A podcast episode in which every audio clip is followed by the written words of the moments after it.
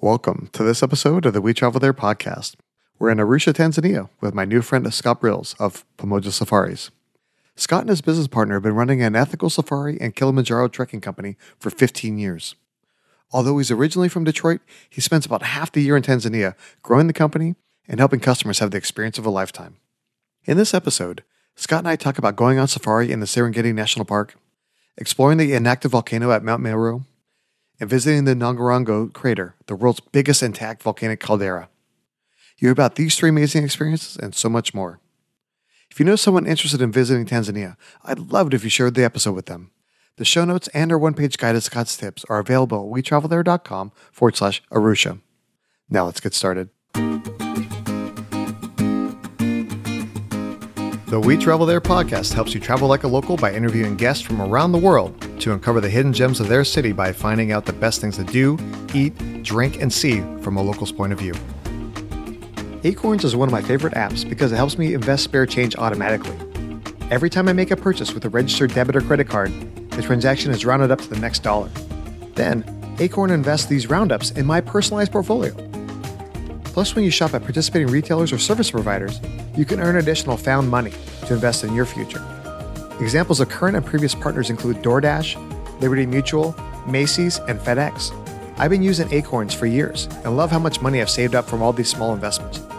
Sign up using my referral link at wetravelthere.com forward slash acorns to start saving today.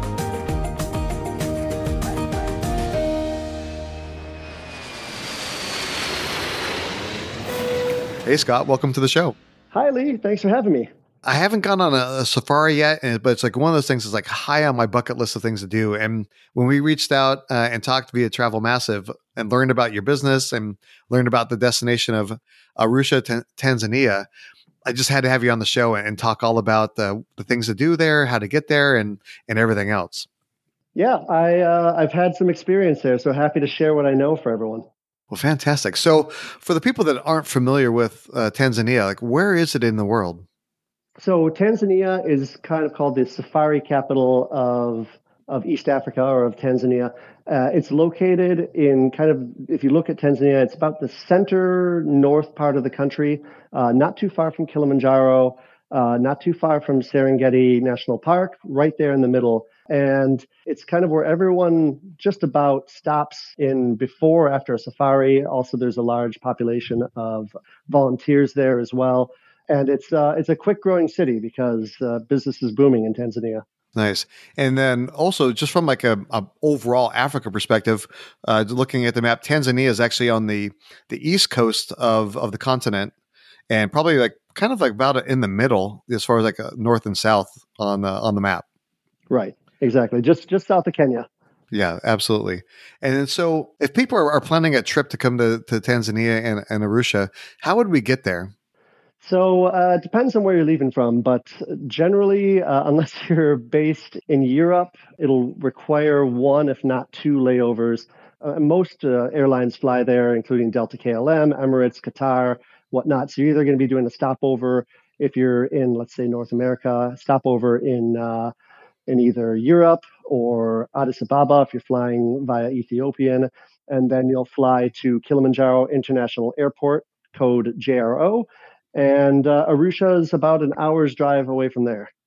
Okay, okay, so yeah, so so we'll fly into the Kilimanjaro airport, and then do we rent a car or take a service, or is it just part of the, the, the overall safari if we're going to get from the airport to Arusha?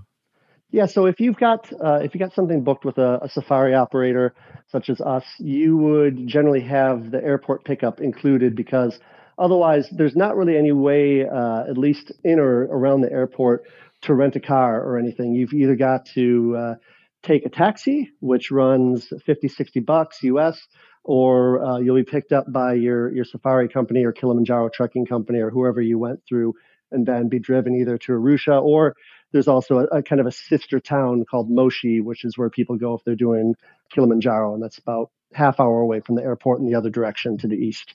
Okay, that makes a lot of sense. Plus, I think just a lot of times when people are traveling internationally, it's already a little bit scary for them sometimes. The prospect of having to rent a car in a foreign country that they're not that familiar with is probably frightening and, and actually probably stops a lot of people from actually taking some of these trips to certain countries around the world as they're afraid of driving and not knowing how they're going to get around is is a big fear. Oh yeah, t- totally, totally, and, and, a lot of people that uh, that come with us to Tanzania, I would say actually the majority of, of, guests, it's their first time in Africa in general, in the entire continent, and so a lot of people arrive with kind of preconceived notions, and uh, we're happy to dispel, uh, you know, many if not all of the negative ones because it's a great place.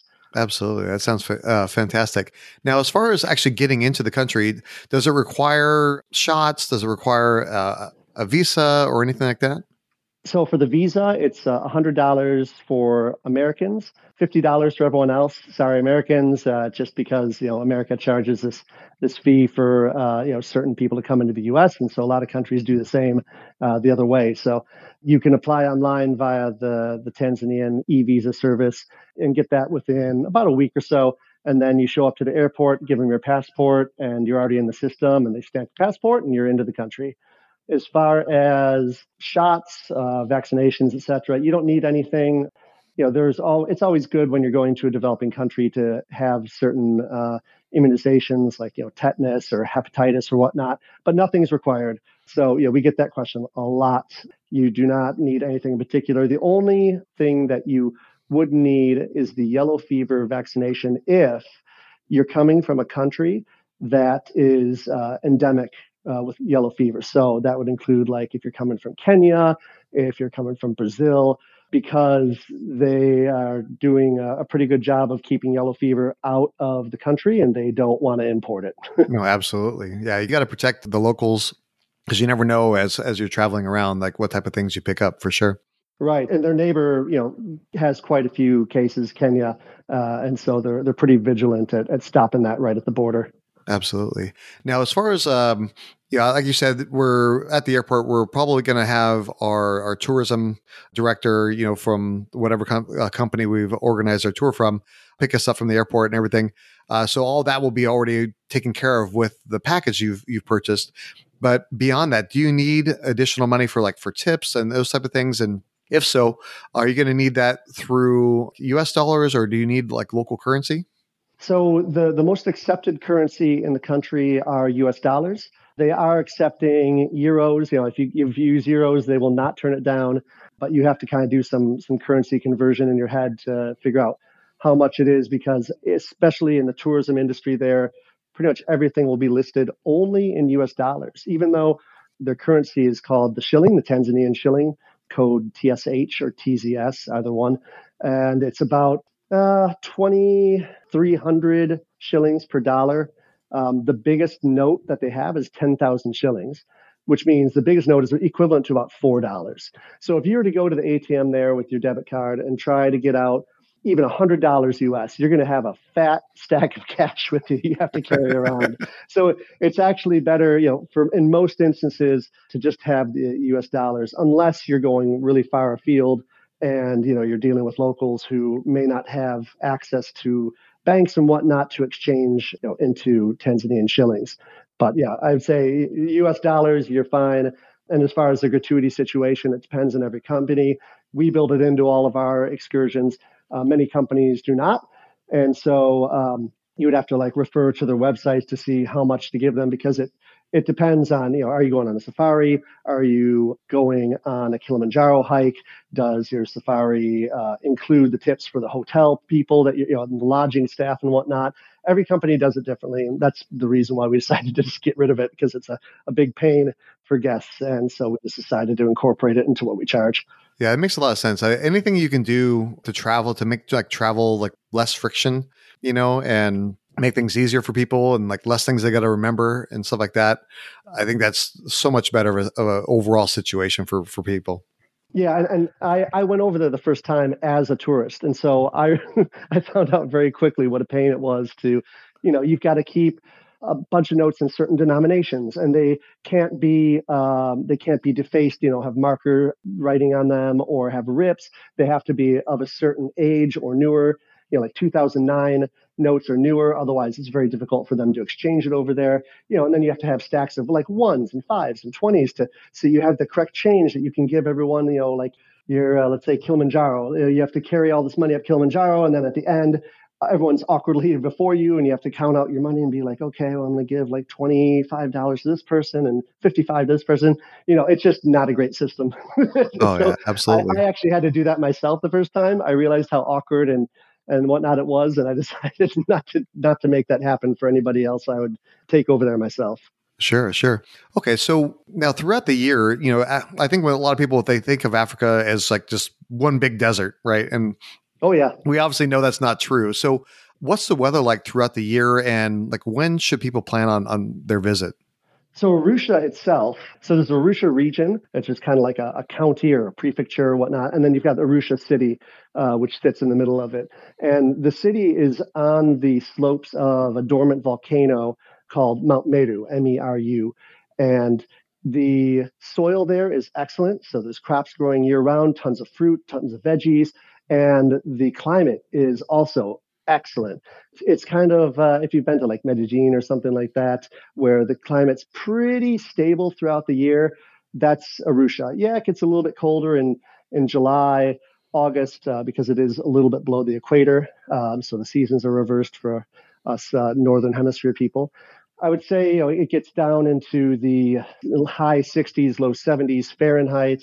So we're talking, uh, let's see, what's the conversion? You know, the, the high teens, low 20s at night, and then during the daytime, it can get into the 90s Fahrenheit. Uh, so I would say you know, low 30s, mid 30s during the day Celsius. But it's it's generally very pleasant. It's great to sleep there because you know it's not too too hot or anything at night. There's not you know generally a ton of bugs, especially of the biting variety. So it's it's a really nice spot to be based both for work for me and then also for anybody going on a safari before or after their uh, trip to the Serengeti. Sure, sure. Yeah. I mean, bugs are a big thing. I, I live here in Nashville and I was at my kid's soccer practice last night and I got like probably five mosquito bites just from that.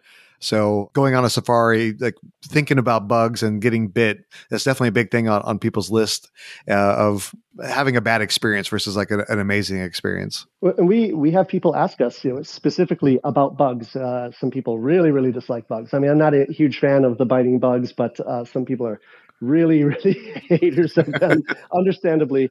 So I just tell them, hey, if you're going to do a safari, this is one of the better spots in the world to do it. Obviously, I'm biased, but uh, when you're in the Serengeti, you're at about a mile, so say 15, 1700 meters above sea level.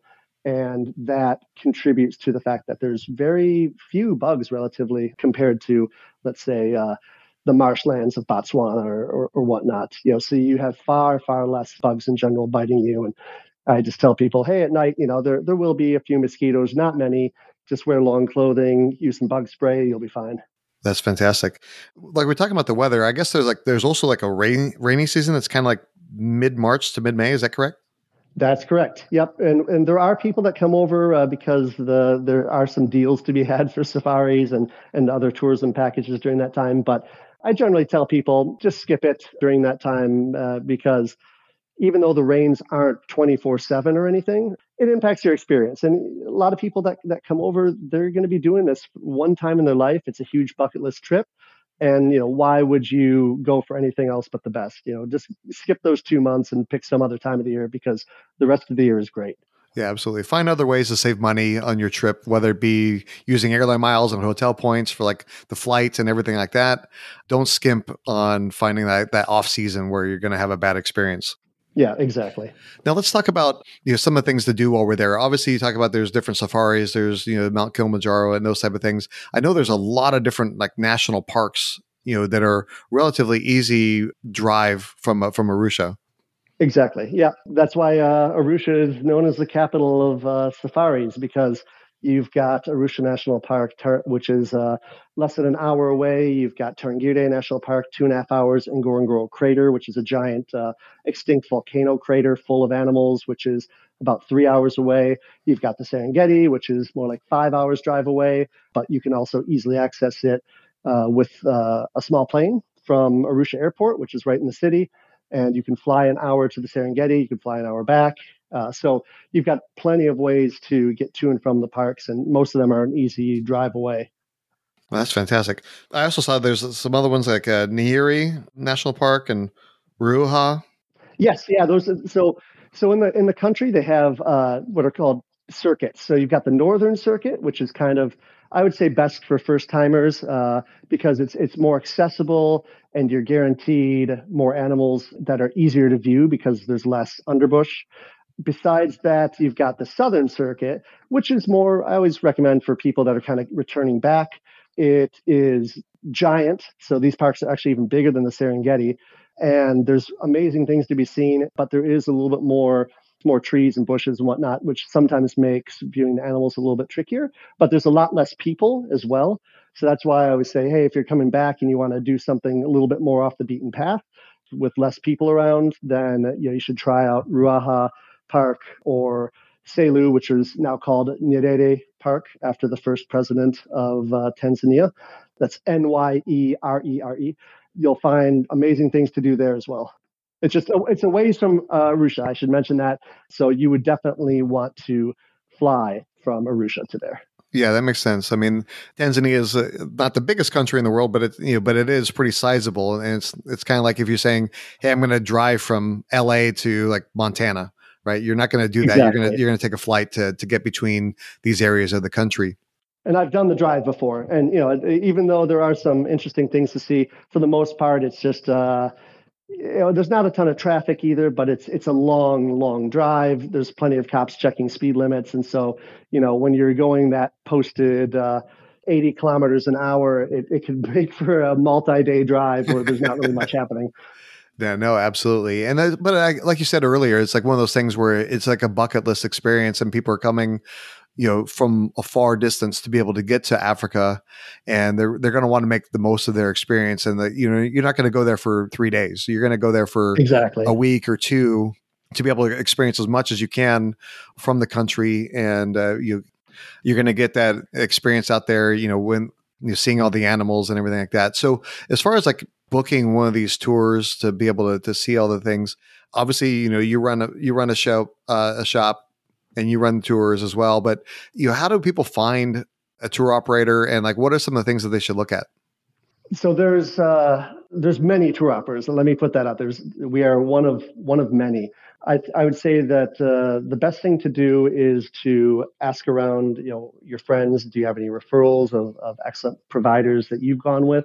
Because that's you know how we get most of our business is, is from referrals, and then see uh, different com- companies target different types of clientele. And so some kind of go for really budget, kind of like backpacker style camping safaris, which we don't do. And some go really, really high end. And then I would say a lot of them are right in the middle. And, you know, it, it kind of depends on your budget, also how many days. Uh, so the next thing I would say is determine how many days you want to be over there. Generally, I would say our best selling itinerary is about eight days, and that includes an arrival day and a departure day, and then six days driving through the, the national parks and seeing the animals. And I think that's a, a really good amount of time for many people, especially uh, Americans that only have two weeks of vacation a year, because you're able to fly out on Friday, arrive on Saturday, spend uh, the next six day or seven days in the country, fly back, arrive on Sunday, and you only have to take off Monday through Friday. So I think that kind of uh, lends itself to uh, being a great itinerary for many people. And it, it doesn't feel rushed, too. If you have that much time, um, seeing the safari areas, the, the highlights of northern Tanzania, it doesn't feel rushed if you have that many days. And if you have extra days beyond that, you can even visit a few more areas, or you can choose to go to Zanzibar which is an island off the coast of Tanzania. It used to be uh, a sultanate of Oman and uh, was the capital of the spice trade for hundreds of years. And in 1964, uh, I believe, they uh, united with Tanganyika, which is the mainland, and they became Tanzania. And it's a beautiful, beautiful island, white sand beaches, crystal clear blue water, tons of accommodation options at every level. Uh, you don't need a guide or anything. You just go there and uh, have some R and R on the beach, and you can go scuba diving and fishing, and go on spice tours to see how your favorite spices are grown and harvested, and you know, there's plenty of, of things to do on the island if you have a few extra days. And so I'd say about 50% of our guests go on to uh, to the island if they have the time after their safari or their Kilimanjaro trek. Sure. And then to get from Arusha to Zanzibar, then you would take a flight. Is that how you get there? Exactly. So you would leave uh, from Arusha City Airport, generally ARK, and then you would fly one hour to Zanzibar Airport, ZNZ or ZNZ. and uh, yeah, it's a pretty simple flight. It, it costs something like uh, 150, 200 bucks a person. Okay, that makes a lot of sense. Now, as far as actually during our trip of, of Arusha, where would we look at it as far as like staying for our hotel? Are there some of like the major brands that we're used to, like Hilton and Marriott, or is it more of like local hotels that we would stay there in that city? It is actually mostly local hotels. Uh, even though we're starting to see more properties in the national parks that are run by the major uh, hoteliers. So we've got uh, Four Seasons actually in the Serengeti, which is a beautiful property if you've got the money. And you've got uh, Melia that's starting to make hotels within the country, which is a, a chain based out of Spain that's more known in, in Europe right now. But yeah, for the most part, it's a lot of local lodges, local hotel chains or brands that specialize in East Africa or especially specialize in tourism in Tanzania, Kenya, and whatnot. So uh, as far as the city goes, you know, it's not it's not a huge city. You could stay anywhere in Arusha if you went on, let's say, you're planning this on your own and you went on Booking.com and you just typed out in Arusha, Tanzania. You know, anywhere there would be a good place to stay. They've got different accommodation for every single budget, from you know, let's say, homestays for you know 20 bucks a night, all the way up to, I would say, you know, the fanciest hotel in town would probably be probably be the the Grand Melia, uh, which was built just before COVID, I believe, 2019 or 2020. It is gorgeous, uh, but you know it depends. Do you want that Africa feel, or do you want more of a glitzy, glamoury, high end feel?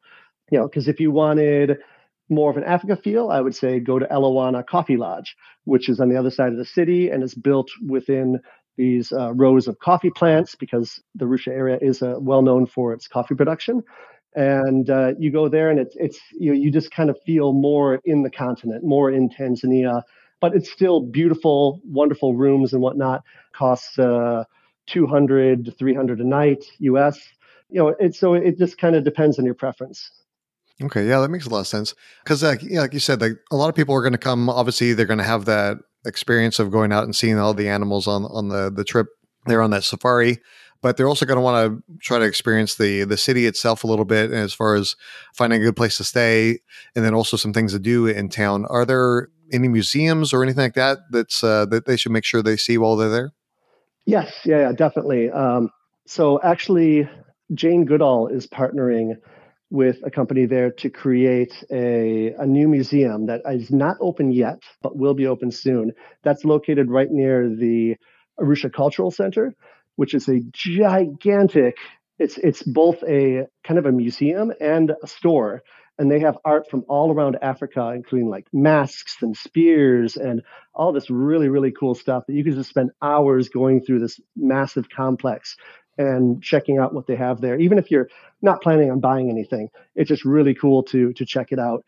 And then beyond that, uh, there are local NGOs, local like charities that are really cool to to visit as well. There is something called Shanga, S H A N G A, and it is a long running center that teaches locals with disabilities how to make handicrafts and then they sell them to be able to make a living. And you know, it's beautiful stuff like made out of recycled uh, soda bottles and stuff like that. And it's you know just really really cool to to go there and, and see how these people that generally you know wouldn't have much of a future are being given this opportunity to make a living for themselves. Now, beyond that, you've got plenty of hiking around uh, around Mount Meru. There's waterfall hikes and whatnot. There is some nightlife. There is one brewery, uh, which I always tend to hit up. And uh, yeah, beyond that, it's really it's a good spot to kind of get the feel of the country, to meet the people, to see how they operate, to visit a market. You know, and I always recommend that anybody coming to Tanzania, it's really good to build an extra day into your schedule to have a day not only to, to rest and relax after that long flight uh, and to get over jet lag, but also to to kind of see how the town works and to meet the people before you go and check out the animals. Yeah, no, absolutely. Now, uh, as far as like, what's the name of that brewery? Twiga, T W I G A, and uh, that means giraffe in Swahili. Ah, cool, cool. And then uh, you also mentioned the, there's a market there that uh, might be a good opportunity to go visit. So there's there's a lot of markets in Arusha and around Arusha, and I can't tell you a particular market because besides the central market, which is in the middle of the city, many of the markets operate on a specific day of the week, and so every other day of the week they will not be operating. So you kind of have to ask your tour operator or ask a local, even uh, the front desk at your hotel, okay, which market is operating today, and check that out. And the markets generally go from the morning, about 10 a.m. until late afternoon, uh, about 4 p.m., 5 p.m. or so before they shut down. And you'll see people selling all sorts of stuff. Uh, you'll have food stalls set up. Um, really cool experience to just kind of walk through there and and see everyone selling their different uh, produce and handiwork and food and whatnot. That's amazing. Now, as far as um, during our visit, are there certain like uh, like local delicacies that we should like make sure that we try while we're there? So on safari, you may get a chance to to try some things like uh, Maasai goat head stew and things like that that are that are more local. But for the most part, what the locals eat tends to be pretty, I would say, to an adventurous eater like me that travels around the world looking for the finest food and amazing like culinary opportunities. Plain. I'm going to say plain because like one of the dishes is called chips mayai and chips refers to french fries as as we know it in in the us and mayai means egg and it's really just a fried egg with chips in it and or you know french fries and they'll uh, they'll eat that and that's kind of considered like a late night meal or they'll have nyamachoma which is barbecue and barbecue typically it'll be either mbuzi which is goat or kuku kienyeji, which is a local local chicken, and it will be definitely cooked well done. So you, you know, don't be surprised if you get some some meat that's very very like a little bit more tough than you're used to if you like your steak uh, medium rare. And uh, they'll put a side of fried plantains on the side. Uh, they'll put some French fries, and you eat it with your hands.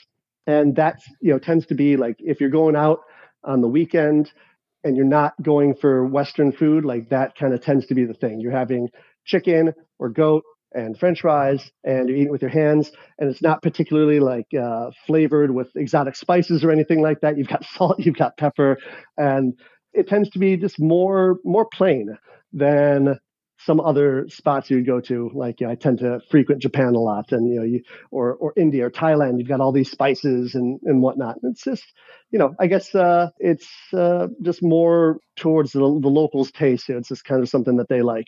And for me, it's just you know, I could always do with a little bit more spices, and that's why I always ask for hot sauce. Nice, nice. Yeah, well, I mean, I guess in some ways, like that actually helps out uh, some travelers that, you know, sometimes I eat pretty plain, you know, and maybe you're a, little concerned about visiting certain countries because you're like, what am I going to eat while I'm there? If it's basically just a similar type of foods that you're already kind of used to, maybe just a little bit mixed a little bit differently or or a different name, then it's a little bit easier to to travel to some of these countries because you know that you're going to have food that uh, that's pretty similar to what you what you normally eat anyways. Right, and and you know for the most part, if you're going to be on the tourism circuit, on that safari circuit, and you're going to your your lodges and your hotels, the food will, for the most part, be food that is, should I say, more palatable or more familiar to Western tourists, uh, to tourists in general. So you're going to have, you know, buffet lunches and dinners, and uh, it'll be rice and chicken and beef and you know that kind of thing. So you don't have to worry about, uh, you know, if you're a little more disconcerted with the with the food and whatnot, you don't have to worry so much. You know, but I always tell people, uh, you know, if you're down for it, ask your tour provider to say like, hey, I want to try some local food, some some polenta and beans, or that kuku kienyeji uh, barbecue, and uh, you know they'll be able to to kind of take you to a local spot where the people that live around there go to, and you'll be able to see kind of more what the locals eat. And I think it's always worth it if you're a little bit more adventurous to try that out because, like I said, it's not it's nothing too crazy. Yeah, absolutely. You don't want you don't want to come home from your trip to to uh, Eastern Africa and say, and your friends ask you, "Oh, so what what type of food did you eat?" you're like, "Oh, you know, chicken and rice." you, know, you, want to, you want to be able to have like a cool story to be able to say and everything. Hey, if you get a chance, always try that goat head stew. That, that the first time I went to Tanzania as a tourist, I had an opportunity to do that, and I thought, I'm going to try this just because it's going to make a good story. Absolutely. Well, Scott, I really appreciate you sharing all these amazing tips for Arusha. I've, I've learned so much, and it sounds like such a great place to go visit. And I can't wait to book uh, my own safari for sure. But now it's time for the final countdown. If somebody only had time for one meal when they visited Arusha, where should they go and what should they eat?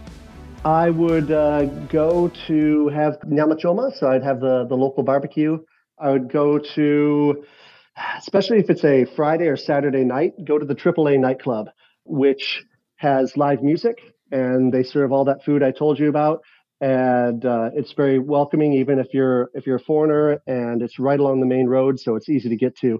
I always try to go there every time I, I'm in Arusha, uh, at least once, just because it's a fun atmosphere. Oh, that's awesome. Now, like you said, you've been going back and forth to Arusha and Tanzania for you know more than a decade. I'm sure you have a lot of great stories from either from your your personal experience or from from those of uh, of your guests. Yeah, uh, so I would say the the first time I went in 2010, it was with my father. We were part of a tour group, and I became uh, quickly friends with my guides. One in particular, who ended up being my my business partner later on, Josh. And I remember the first stop that we did that first day, we went to a Maasai, the, the local, uh, one of the local tribes. We went to a Maasai village, and we met with them, and I saw some some guys and kind of off in the in the corner between two houses stirring a pot.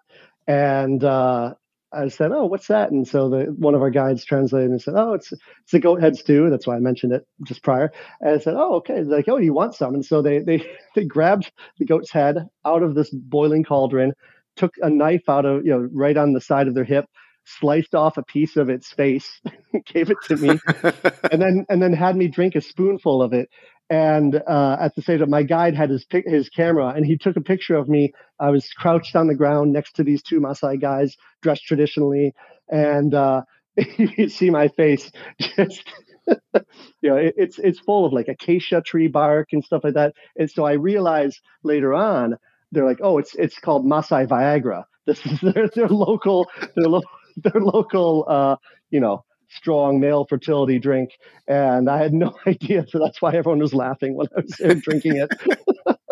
That's awesome. Well, it's nothing like uh, if you're asking for that that uh, that unique experience, uh, authentic experience, you're definitely going to get it. That was day one. Yep. well, right on. Well, well, speaking of good times and happy memories, uh, where's the happiest happy hour in Arusha?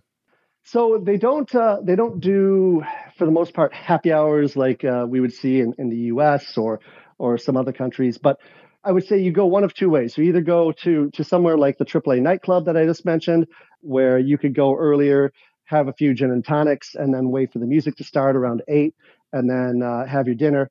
Or you could go to one of the nice hotels that has a beautiful view of the city, which would be uh, like the one I mentioned before, the Grand Melia Hotel, where you could go to the very top, uh, which is only five floors, I believe, but it's got a beautiful view of the city and Mount Meru, and you can see the sunset from there and have some what they call sundowners, you know, evening or uh, sunset drinks over there, and and that's a, a really beautiful spot if you want to kind of class it up a little bit.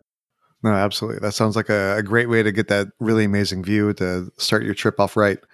Now, one of the things I always do whenever I travel is uh, check out the local pizza. It helps me kind of get like that that uh, little taste of home. Where would I go for the best place uh, for pepperoni pizza in Arusha? Oh, you must be talking about Pizza Hut.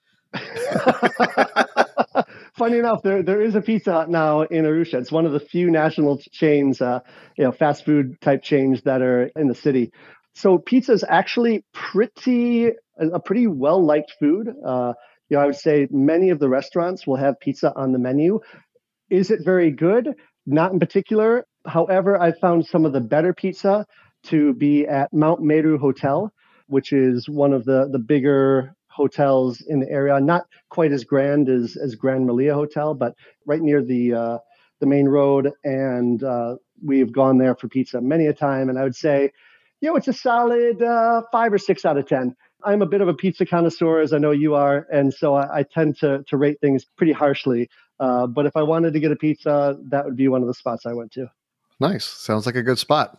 Uh, now, obviously, you know you run the the tours and you bring you know bunches of people you know from the U.S. and uh, around the world uh, to Tanzania on a regular basis. What's one of your best tips to help them have a have a great trip? Uh, so I would say whatever tour provider you you pick, just make sure that you ask them any questions that you have if you can't find the information on the website or whatnot.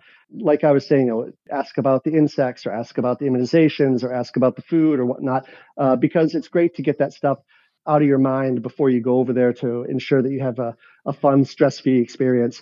Uh, because you know it may definitely be your first time in Tanzania and Africa in general, and so you just want to make sure that uh, you get those questions out of the way so you know exactly what you're going for and what's going to happen and uh, once you hit the ground, you could just have fun. No, absolutely. Yeah. I think it's, if you have like that kind of that anxiety about what it's going to be like on the trip, you want to be able to kind of get yourself comfortable and calm and relax as much as possible. That way you can focus on enjoying instead of worrying about uh, that unknown. Right, exactly. And I should throw out there too that uh, a lot of people uh, ask me about safety, and uh, the safety in Arusha and Tanzania in general is very, very good never had anything happen with any of our guests, never really heard of anything uh, negative happening with anybody, uh, especially in Arusha, because it's so used to tourism. It relies on tourism as its lifeblood. So you're not going to have anything happen that's really negative. You know, I mean, I, I say that it, I have never heard anything. The chances are very low. Obviously, always be on guard when you're anywhere. But uh, you know, we've had very positive experiences with it over the past uh, ten plus years. Well, that's very reassuring. Yeah, you you like I say, you always wonder. You know, I mean, like bad things happen even in the in the U.S., right? But exactly. You always worry when you travel. It's like that big unknown, and knowing that it's a it's a safe place and that they really value the the tourism that comes through there, and they're going to make sure you you have a good time and and uh, take care of you while you're there. The the guests guests always have you know nothing but positive things to say about all the interactions they have with the local people every single time. That's fantastic. Well, Scott, I really appreciate you coming on the show and sharing all these amazing tips for Arusha and Tanzania in general. Uh, can you tell the audience a little bit more about who you are and what you do? Yeah, sure. Uh, so I've run a company called Pamoja Safaris, P A M O J A, for the last uh, almost 14 years now. And we do custom private safaris and Kilimanjaro trekking for people from all over the world. You know, whatever you want to do, we can make it happen and uh, I do it alongside my business partner Josh, who is uh, born and raised in Tanzania. He's a Maasai man uh, who uh, has lived in the Arusha area since he was a child, and uh, I have a great time just showing people Tanzania and Africa in general, and and especially the animals because I've I've been an animal geek ever since I was a kid, and so it's uh, a dream come true to be able to be able to do this and, and actually make a living out of it. Yeah, that's fantastic. So, if uh, if any of the listeners have questions about uh, Tanzania, about Arusha, or about your tours, what's the best way to reach you on social media?